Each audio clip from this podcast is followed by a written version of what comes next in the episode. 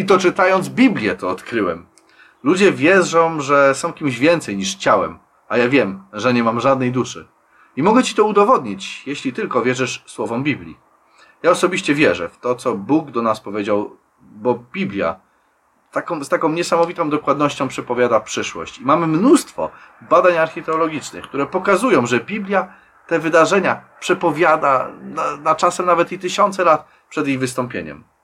Dlatego moim zdaniem, sorry, ale trzeba być totalnym ignorantem albo zwykłym głupkiem, aby nie wierzyć temu, co jest napisane w Biblii. Ale na mnie nie zwracaj uwagi. Ja przecież nie mam duszy. Dobra, do rzeczy. Zobacz ten werset. Powiedziałem sercu o sprawie synów ludzkich, oby Bóg im pokazał, aby wiedzieli, że są tylko zwierzętami. Bo jednakowy jest los synów ludzkich i los zwierząt. Jak umiera ten, tak umiera i tamto. Wszyscy mają jednakowe tchnienie, a nie ma człowiek przewagi nad zwierzęciem, gdyż wszystko jest marnością. Wszystko to idzie do jednego miejsca, wszystko jest z prochu i wszystko w proch się obraca. A któż wie, że duch synów ludzkich idzie w górę, a duch zwierzęcia stępuje do ziemi? W języku hebrajskim nie ma tutaj słowa o duszy w oryginale, ale jest mowa o tchnieniu, o oddechu. Czyli jest to to samo słowo, które jest użyte przy stwarzaniu człowieka. Zobacz. Wtedy Pan Bóg ukształtował człowieka z prochu ziemi i tchnął w jego nozdrza tchnienie życia. I człowiek stał się żywą duszą. Tutaj czytamy, że Bóg jakby dokonał resuscytacji, wdmuchał w człowieka iskrę życia. To jest ten, to, to tchnienie, o którym mowa była w poprzednim wersecie, wersecie. I ta cała maszyna zaczęła wtedy działać. Ale zobacz, co tam jest jeszcze napisane odnośnie duszy. Otóż wyraźnie jest napisane, że w tym momencie człowiek stał się duszą żywą. A nie, że dostał duszę. On się nią stał.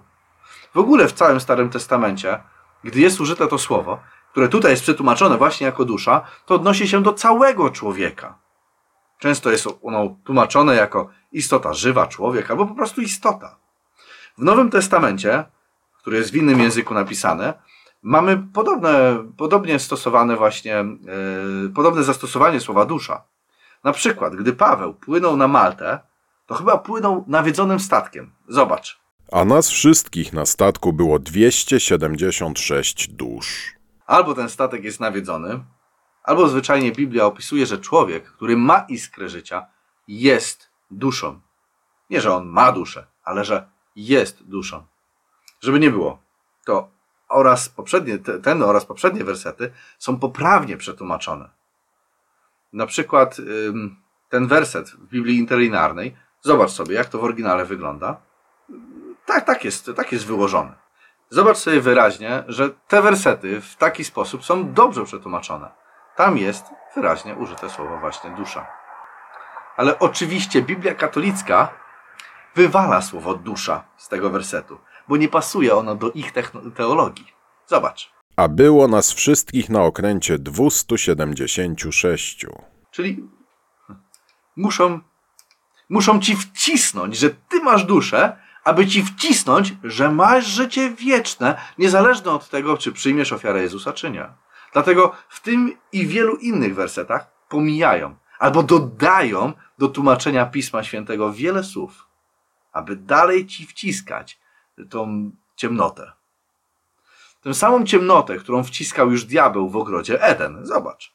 I wąż powiedział do kobiety: Na pewno nie umrzecie. Obecnie diabeł w postaci typów w czarnych sukienkach mówi dokładnie to samo. Mówi: Masz nieśmiertelną duszę, na pewno nie umrzesz. Co najwyżej posmażysz się troszkę w czyśćcu i będziesz żył dalej, ale na pewno nie umrzesz. Tak brzmi echo właśnie diabelskich słów z ogrodu Eden.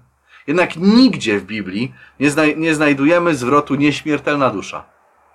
Jeżeli mi nie wierzysz, to pokaż mi taki zwrot w Piśmie Świętym, a gwarantuję Ci, obiecuję Ci to, że wrzucę na YouTube filmik, w którym powiem, że ja jestem skończonym kłamcą i głupkiem. I jeszcze do tego dorzucę rzucę paręset złotych na reklamę tego filmu na YouTube, żeby każdy go na pewno zobaczył. Ok? Taki deal. Jeśli pokażesz mi, gdzie Biblia mówi, że y, jest zwrot, gdzie w Biblii jest zwrot dusza nieśmiertelna. Także nie mam duszy. Jestem duszą. I to do tego jestem duszą śmiertelną. a życie wieczne mogę mieć tylko dzięki ofierze Jezusa. Ale o tym mówię dużo więcej w mojej serii na temat zbawienia.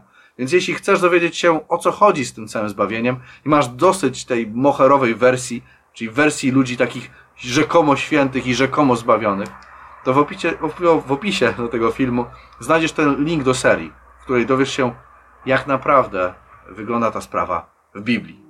Na dzisiaj to tyle. Zostaw suba i łapkę w górę.